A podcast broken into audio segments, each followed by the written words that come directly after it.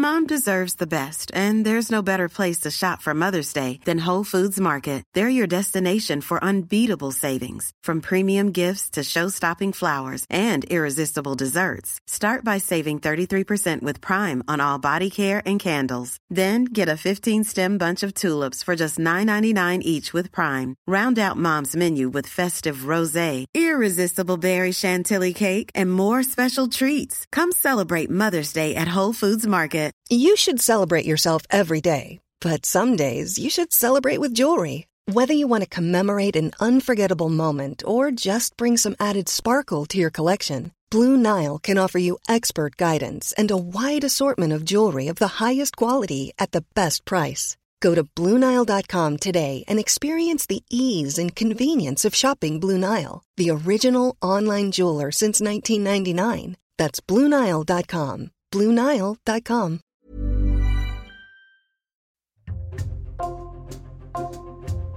Bonjour, c'est Jules Lavie pour Code Source, le podcast d'actualité du Parisien.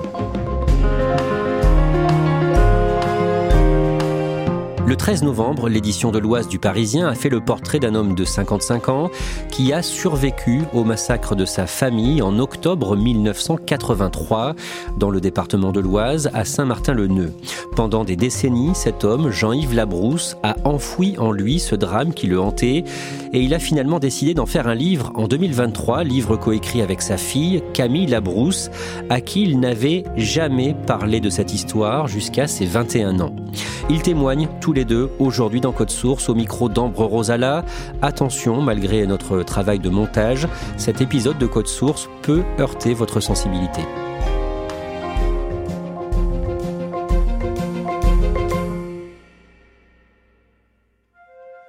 Jean-Yves a 55 ans et Camille en a 26. Je ne les rencontre pas en même temps, mais ils ont tous les deux accepté de me raconter l'histoire de ce livre qu'ils ont écrit ensemble. Camille est née à Beauvais, dans l'Oise, en 1997. Elle a une petite sœur, Carlotta. Leur père Jean-Yves est multidis, c'est-à-dire qu'il souffre de plusieurs troubles cognitifs en même temps. Il a des difficultés pour lire, appréhender les nombres, maîtriser l'orthographe et aussi pour effectuer certains gestes. Il travaille beaucoup, mais c'est lui qui emmène ses filles à l'école tous les matins. Camille et lui sont très proches. Tous les soirs, il me disait une histoire à voix haute et euh, il avait son du coup sa diction bien à lui. Et ça c'était notre rituel euh, bah, quand j'étais vraiment toute petite pour le coup quand je pouvais pas encore lire mes propres histoires. Et il y avait toujours un moment d'échange autour de l'histoire pour un peu débriefer un peu réfléchir sur la morale etc et donc ça c'était des super beaux moments toujours autour de la culture. Le week-end il nous amenait toujours au musée euh, on allait en, vacances, c'était même plutôt un marathon de musée que, que des vacances. Mais donc on avait vraiment ce, cette relation autour de, la découverte et euh, l'échange. On parlait, mais vraiment de tout, quoi, d'argent, de, politique, de tous les sujets qui peuvent être tabous dans notre famille. Et euh, ça, c'était une relation très très ouverte avec mon papa. La seule chose dont il ne parle jamais, c'est de la famille de son père. Camille n'en sait presque rien. Elle côtoie ses grands-parents paternels, mais la petite fille ne sait pas que ceux qu'elle appelle papy et mamie ne sont en vérité pas les parents biologiques de Jean-Yves. Et il ne lui parle jamais de son enfance. Régulièrement, Camille rend visite à son arrière-grand-mère paternelle. Et quand elle a 8 ans, elle remarque chez elle une vieille photo sur laquelle elle reconnaît son père quand il était enfant. Chez mon arrière-grand-mère, il y avait un énorme tableau avec mon père et des gens inconnus autour. Et donc forcément, quand j'ai commencé à être en âge de raison, euh, j'ai posé des questions. C'est qui ces gens? Et là, on m'a dit, euh, un petit peu dans la panique, euh, c'est les parents de papa. Ok, mais du coup, euh, c'est qui les parents de papa si j'ai déjà des papis mamies Et là, on m'a dit, ah ben non, en fait, euh, bon, les papis mamies que toi tu appelles papy mamie, en fait, euh, c'est des tuteurs qui vont accompagner ton père quand il a perdu sa famille. Mais il a perdu sa famille comment? Et là, on m'a dit, bah, en fait, c'est un accident de voiture, il a perdu toute sa famille dans un accident de voiture. Alors, j'essaie de comprendre pourquoi mon père, lui, il est toujours là, alors que tous les gens sur la photo, ils ont disparu. On me dit que selon l'interlocuteur à qui je pose la question. Parfois, c'est parce qu'il n'était pas monté dans la voiture. Parfois, c'est parce que euh, il s'est sauvé, il a réussi à, il était le seul rescapé de l'accident. Et donc, en fait, ça va créer quand même quelque chose d'étrange, en fait, autour de ce tableau, autour de ces questions où je sens bien que même dans le non-verbal, il y a quelque chose d'étrange, que tout le monde n'est pas à l'aise avec mes questions. Mais c'est pas quelque chose qui me tracasse énormément à l'époque. Camille grandit sans trop se poser de questions sur le passé de son père. Quand elle entre au collège, à 12 ans, elle demande à ses parents de pouvoir parfois aller en ville avec ses copines, à une vingtaine de minutes à pied de leur maison, mais ils refusent. Mes deux parents ont quand même un rapport particulier avec le fait que je devienne un jour une femme, avec le fait qu'un jour je puisse tomber amoureuse et qu'on ne sache pas forcément qui sera cet amoureux. Donc là, ma mère a décidé de me dire, pour un peu essayer de me faire comprendre qu'il y, a des dangers dans la nature, quoi, les hommes. Elle me raconte l'histoire de mon père. Donc là, elle me dit en fait, c'était pas un accident de voiture, ce qui s'est passé. Et elle me dit, mais en fait, euh, ton père, il avait toute une famille, sa grande sœur, elle sortait avec un garçon, et, euh, et ce garçon a décidé de tuer toute la famille à un moment où euh, la grande sœur a voulu le quitter. Et je me dis, mais alors ça veut dire que tomber amoureuse, ça peut tuer? J'ose pas en parler à mon père, parce que c'est le sujet dont il m'a jamais parlé, il m'a jamais parlé de ses parents, il m'a jamais rien dit. Et donc, quand ma mère va me raconter l'histoire, je vais pas oser aller voir mon père parce que j'ai peur de réouvrir une blessure à ce moment-là. Je sais pas comment aborder la question. Camille ne pose aucune question à son père. En octobre 2012, quand elle a 15 ans, ses parents lui annoncent qu'ils divorcent. Jean-Yves quitte sa femme pour une autre. À partir de ce moment-là, les relations se tendent entre Camille et son père, et elle reste vivre avec sa mère et sa sœur. Depuis le divorce de mes parents, je m'étais, je m'étais plutôt mis du côté de ma mère. Sur, euh, j'avais très peu d'échanges avec mon père. J'avais pas forcément suivi ses choix, j'avais pas forcément accepté. Et euh, donc de mes 16 ans à mes 22 ans, ouais, j'étais euh, plutôt en froid. Pendant toute sa scolarité, Camille est une excellente élève. Elle obtient son bac en 2015 et elle intègre l'année d'après une classe préparatoire littéraire dans un grand lycée parisien. En 2018, elle termine deux années de prépa très difficiles. Avant, j'étais toujours une très bonne élève. Là, euh, avec le monde, l'arrivée dans les, une prépa parisienne, c'est beaucoup plus dur. Et, puis moi, j'ai l'impression d'être au bout du rouleau, alors que et dans ces moments-là, je me dis, mais en fait, euh, mon père s'est réveillé un matin tout seul, sans plus personne, et moi, je me permets de me dire que juste la prépa, c'est un truc affreux et que, euh, que, que j'arrive pas à survivre à ça, quoi. Et donc, je me suis dit, mais en fait, il faudrait vraiment que je lui parle, parce que je pense qu'il a tellement de choses à me transmettre sur une force de vie en fait que je n'ai pas et que je voudrais qu'il m'inculque. Et, euh, donc un soir, je veux dire, j'aimerais qu'un jour on en parle. C'est une invitation, je sais pas trop comment le dire. À ce moment-là, ce qui me manquait, c'était de comprendre comment mon père avait survécu. Ce soir de 2018, Jean-Yves Labrousse décide de raconter à sa fille ce qui est vraiment arrivé à sa famille et comment il a réussi à se reconstruire.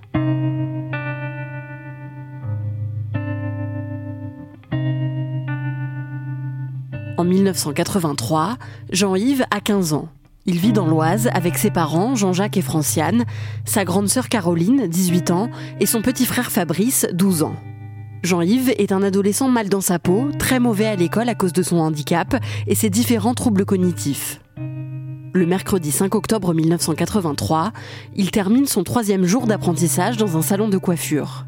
Vers 18h30, sa mère vient le chercher en sortant du travail.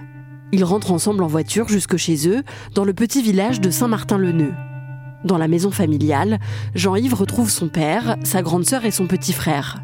Mais il est surpris d'y voir aussi Pascal, l'ancien petit ami de Caroline. Pascal, c'est l'ancien petit copain de, ma sœur. Euh, ils se sont séparés il y a deux mois. Il est apprenti charcutier au village et euh, on ne comprend pas pourquoi il est là. Et euh, il y a Caroline qui descend les escaliers, elle devait finir de préparer quelque chose en cuisine, et elle nous dit, ben, il y a Pascal, euh, son ex-petit copain, qui s'est proposé de préparer à manger pour ce soir, et donc elle explique que ben, ça évitera maman de, de, ça permettra de se reposer en tout cas, de passer une bonne soirée. Donc euh, maman est surprise, mais puisque Caroline lui dit, elle a confiance en sa fille, donc elle invite cet apprenti charcutier a resté à manger, puisqu'il avait préparé à manger, et il décline, il dit non, j'ai une autre invitation, j'ai un autre rendez-vous, et je vous remercie, mais je ne peux pas rester. Bon, d'un côté, comme la séparation avait été compliquée, euh, elle, est contente, elle se débarrasse euh, une sorte de fardeau, d'un pot de colle, on va dire. Le repas se passe bien.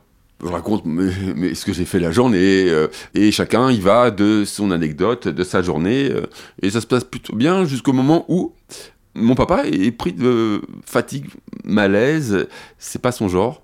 Donc il va avoir ce malaise et ça lui ressemble pas du tout. Et là, maman va dire ces mots qui sont assez surprenants. Je comprends pas pourquoi elle dit ça d'ailleurs. a dit Pascal nous a drogués. Et là, euh, bon, je comprends pas. Et après, euh, chacun, euh, nous tour, on est pris de fatigue, donc on, la soirée c'est courte et chacun rejoint sa chambre. Je vais m'endormir et je suis réveillé dans la nuit, je sais pas à quelle heure il est. Il est.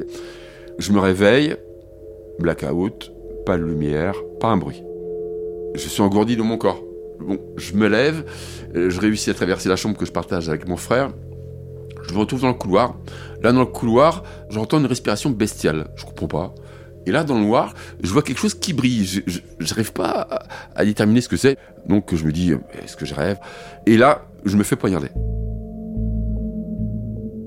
Je me fais poignarder. Je vacille sous le choc et la douleur. On m'assène un autre coup. Deuxième coup, troisième coup, il atteint la cuisse. Et on me laisse pour mort. On me laisse pour mort par terre. Je vais me réfugier à l'étage. Je vais... Euh, J'essaie de pas respirer je vais entendre ma, ma soeur se faire massacrer, je vais entendre euh, quelqu'un lui parler, c'est une voix que je connais. Je vais m'évanouir, je vais m'évanouir, je vais euh, me réveiller et je vais me dire faut que tu bouges parce que peut-être que tu as été repéré là. Euh, je vais me cacher dans les combes qui sont pas terminés. Et là, j'entends mon petit frère, Fabrice. Ça venait de, du rez-de-chaussée. Et mon petit frère Fabrice, il supplie Pascal. Il dit Pascal, ne me tue pas. Et des coups et plus rien, je m'évanouis. Et quand je me réveille, je me réveille à cause de, de la fumée. Et là, ça pique les yeux, j'ai du mal à respirer. Je me dis, il faut que tu partes. Faut que tu partes parce que là, c'est dangereux parce que euh, il y a l'assassin qui est là et en plus, la maison brûle. Descends les escaliers, je en face à un brasier. Et là, euh, comble de l'horreur, je me rends compte que maman est en train de brûler dans les flammes. Et là, je vacille sous l'horreur. Je trébuche dans le corps de mon petit frère. Et la porte est ouverte et je me trouve dehors. Jean-Yves sort tant bien que mal de la maison. Il a le ventre ouvert. Il se dirige vers le domicile de ses grands-parents maternels, qui habitent à quelques mètres de là, dans la même rue. Il découvre alors deux corps au sol, sur la chaussée. Ses grands-parents ont eux aussi été tués à coups de couteau. Ils étaient en train de se rendre chez Jean-Yves, car sa mère les avait alertés par téléphone avant son décès. Puis, Jean-Yves aperçoit son oncle qui habite tout près. Il est en train de parler à Pascal Dolic, le meurtrier, qui essaye de faire croire que c'est le père de famille qui a tué tout le monde. Jean-Yves intervient, puis il s'évanouit. Il se réveille quelques heures plus tard, le 7 octobre 1983, dans une chambre d'hôpital. Je me retrouvais avec euh, un pansement et je me disais pourquoi j'ai ce pansement sur le ventre? Qu'est-ce que j'ai fait comme bêtise? Mais ma grand-mère paternelle qui est là, je lui pose comme question comment vont papa, maman Il me dit mais ils vont bien, ils arrivent. Et je me rassure, je me, je me dis parce que j'ai des flashs. Comme je suis dans le déni, je me dis ce que j'ai vu, c'est pas la réalité. C'est un cauchemar. Je suis très fatigué. La journée, je vais avoir pas mal de périodes de sommeil. Et à chaque fois, dans ces périodes de sommeil, j'imagine euh, retourner dans la maison et, et, retrouver mes parents par le biais d'une trappe, d'une cachette, de retrouver ma famille euh, saine et sauve, euh, les prendre dans mes bras et passer euh, un moment heureux ensemble. Sauf qu'à la fin de la journée, je me rends compte à l'évidence que tout ça, ce ne sont que des rêves. Une main lourde va frapper à la porte, deux gendarmes vont rentrer, et au travers de leurs questions, je me rends compte que ce que j'ai vécu était malheureusement la triste vérité. Les gendarmes entendent Jean-Yves et placent Pascal Dolic en garde à vue. Il avoue tous les crimes et il est placé en détention provisoire. Jean-Yves a été poignardé plusieurs fois au ventre, mais par miracle, aucun organe vital n'a été touché. Il est opéré de ses blessures et il s'en sort. Pendant les mois de convalescence, les flashs de cette nuit d'horreur se multiplient. Les flashs vont devenir incessants et mes jours vont devenir pires que minuit. Puisque en pleine journée, je pourrais revivre euh, les moments que j'ai vécus le 6 octobre les avoir entendus se faire massacrer tour à tour euh, des bêtes, c'est compliqué. C'est compliqué, d'autant plus que je me dis pourquoi moi j'ai réussi à vivre? Pourquoi moi qui suis handicapé, j'ai réussi à vivre? Pourquoi? Qu'est-ce que j'ai de plus que les autres? Jean-Yves sort de l'hôpital. Il est accueilli par sa grand-mère paternelle, puis par un oncle et une tante qui vont devenir ses tuteurs légaux. Pour tenir, il décide de se donner des objectifs. Il trouve un nouveau salon de coiffure pour faire son apprentissage et il obtient son CAP. Le 31 mai 1989, presque six ans après les meurtres, le procès de Pascal Dolic s'ouvre devant la cour d'assises de l'Oise. Jean-Yves a 21 ans. Il témoigne à la barre en regardant l'ancien petit ami de sa sœur dans les yeux. Le 6 juin, Pascal Dolic est condamné à la réclusion criminelle à perpétuité avec une période de sûreté de 18 ans. C'est le maximum légal de l'époque. Au terme du procès, l'avocat de Jean-Yves lui conseille d'essayer d'oublier et d'avancer. Je vais essayer de faire ça. Donc je vais mettre en place une hyperactivité. Et là, euh, eh bien, je vais me mettre au sport, je vais rencontrer. Les femmes vont me permettre d'avancer, de prendre goût à la vie. Et puis euh, l'hyperactivité va me permettre de d'éviter les flashs. Jean-Yves s'installe dans un petit appartement à Beauvais. Il rencontre une jeune femme, Adriane, et il décide de lui parler brièvement de ce qui est arrivé à sa famille. Je vais en parler, mais je, sans rentrer dans les détails, comme moi, je, je revis chaque jour cette horreur, j'ai toujours peur d'aller trop loin, et euh, je vis un moment qui est assez heureux, donc j'ai pas envie de gâcher ça par euh, ce côté horrible de, de ce que j'ai vu et vécu cette nuit-là. Il se marie en 1994. Trois ans plus tard, ils ont une première petite fille, Camille. Quand elle grandit, Jean-Yves refuse de lui parler de son histoire. Je revis tous les jours ça, c'est tellement horrible que je me dis comment une enfant va pouvoir digérer ça? Est-ce que ça va pas être un choc puisque l'école ça se passe bien? Est-ce que ça risque pas de briser quelque chose? Comme moi mon scolarité s'est mal passée J'ai peur de bouleverser son équilibre. Euh, c'est une petite fille qui est heureuse, qui va bien, qui est contente d'aller à l'école, d'apprendre. Et j'ai vraiment peur de, de, gâcher quelque chose. Les parents sont là pour protéger les enfants. Et le seul but, c'était la protéger. Jean-Yves et Adriane ont une deuxième petite fille. En 2005, Pascal Dolic sort de prison après 19 ans de détention. Et Jean-Yves a peur qu'il vienne s'en prendre à ses enfants. Avec sa femme, ils mettent tout en place pour que leur fille ne se retrouve jamais seule sans la protection d'un adulte. En 2008, Jean-Yves fête ses 40 ans et il le vit très mal. Mes parents me manquent et j'ai dépassé euh, un peu l'âge de mes parents et j'avance vers quelque chose que je connais pas puisque je les ai pas vus après cet âge-là. J'ai besoin de mes racines. Je suis dans un milieu social plus élevé que celui de mes parents, qui était dans un milieu plutôt populaire. J'ai l'impression de m'être perdu. Je vais rencontrer une femme et je me dis je peux pas tromper ma femme parce que c'est je vais à l'encontre de toutes mes valeurs, euh, fidélité et tout ça je me dis que je suis un père indigne, qu'est-ce que je vais faire subir à mes enfants? C'est très compliqué, mais des idées noires arrivent, j'ai des idées de, suicide. Donc, euh, comme après le décès de mes parents, où je me suis accroché au cou euh, de jeune fille, enfin, sans se figurer, eh bien là, je vais m'accrocher au cou de cette femme et euh, essayer d'avancer, continuer à avancer, pas par pied. J'ai divorcé, ça a été compliqué, pénible, me suis retrouvé séparé de mes enfants. J'avais l'habitude de conduire Camille à l'école, je me retrouvais seul. 25 ans après le meurtre de sa famille, Jean-Yves n'a jamais cessé d'avoir des flashs de cette nuit-là. Il fait une dépression en 2015, il est arrêté et commence une psychothérapie. Je vais voir un psychiatre. Euh, je dis, voilà, il faut, vraiment. Euh, il y a vraiment un gros problème. Je fais un gros travail sur moi. Je commence un gros travail sur moi que je n'avais jamais fait. Je me rends compte que j'avais voulu porter sur mon dos tout ce poids de la disparition de mes parents. Et je me dis que là, euh, il faut faire quelque chose. Je ne peux pas continuer comme ça. Et un soir, je vais être invité au restaurant avec Camille. Et Camille va me dire, papa, est-ce que tu pourrais me parler de ton histoire? Ce soir de 2018, quand Jean-Yves raconte son histoire à sa fille, Camille tombe des nues. Elle n'imaginait pas que son père ait pu traverser tout ça. C'est affreusement dur à entendre parce que je vois pour la première fois mon père me raconter et revivre chaque instant. Et ça, c'est dévastateur sur le moment. Il y avait euh, l'image, moi, d'un père qui était volage, qui n'avait pas su être le père du foyer. Je, ne me rendais pas compte, en fait, de tout ce qu'il avait traversé pour en être là où il était.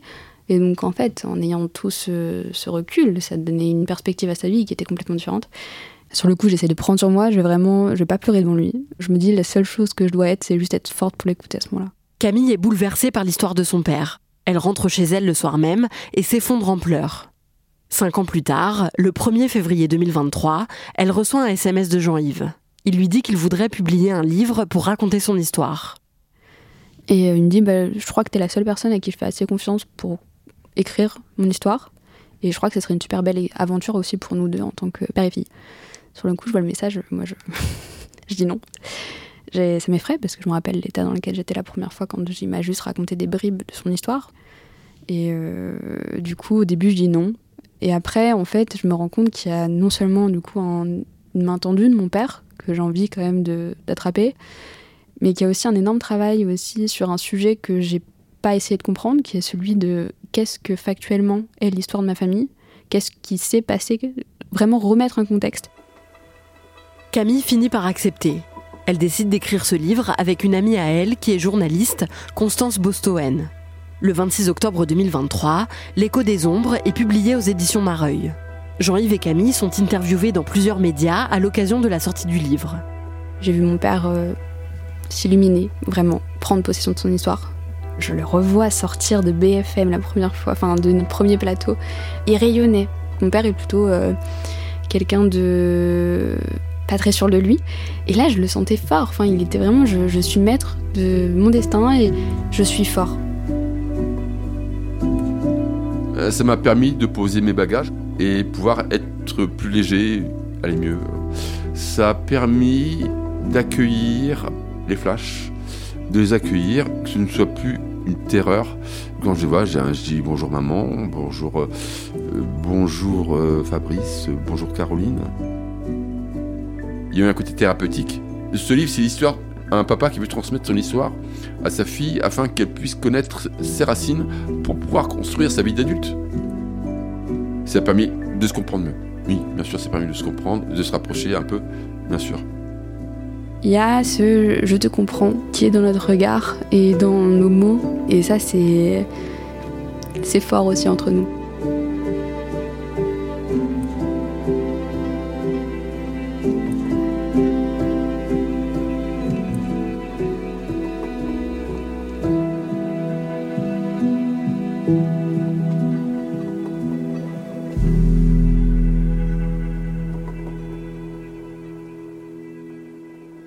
En faisant ce reportage, Camille t'a raconté qu'au départ, il y a plusieurs membres de la famille qui étaient plutôt réticents à l'idée de, raconter tout ça dans un livre. Oui, c'est ça. Elle m'a raconté qu'au moment où ils ont eu le projet de faire ce livre, ça n'a pas été simple de le faire accepter au reste de la famille de Jean-Yves, euh, à la famille euh, moins proche, parce qu'en fait, beaucoup ne comprenaient pas pourquoi ils avaient euh, besoin de faire ressurgir cette histoire après autant de temps et besoin de remuer le passé comme ça.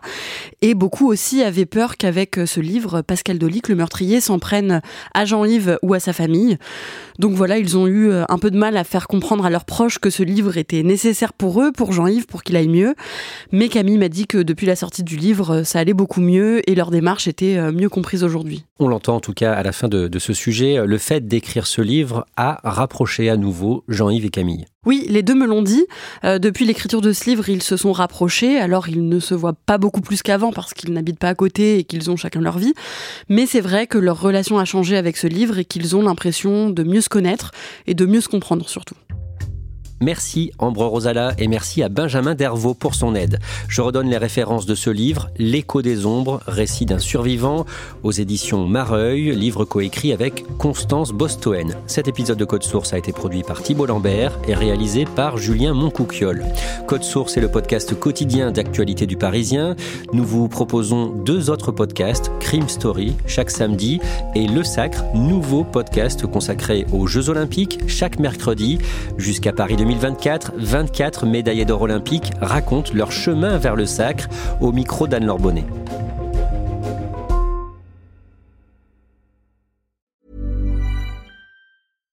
Mom deserves the best, and there's no better place to shop for Mother's Day than Whole Foods Market. They're your destination for unbeatable savings, from premium gifts to show-stopping flowers and irresistible desserts. Start by saving 33% with Prime on all body care and candles. Then get a 15-stem bunch of tulips for just $9.99 each with Prime. Round out Mom's menu with festive rosé, irresistible berry chantilly cake, and more special treats. Come celebrate Mother's Day at Whole Foods Market.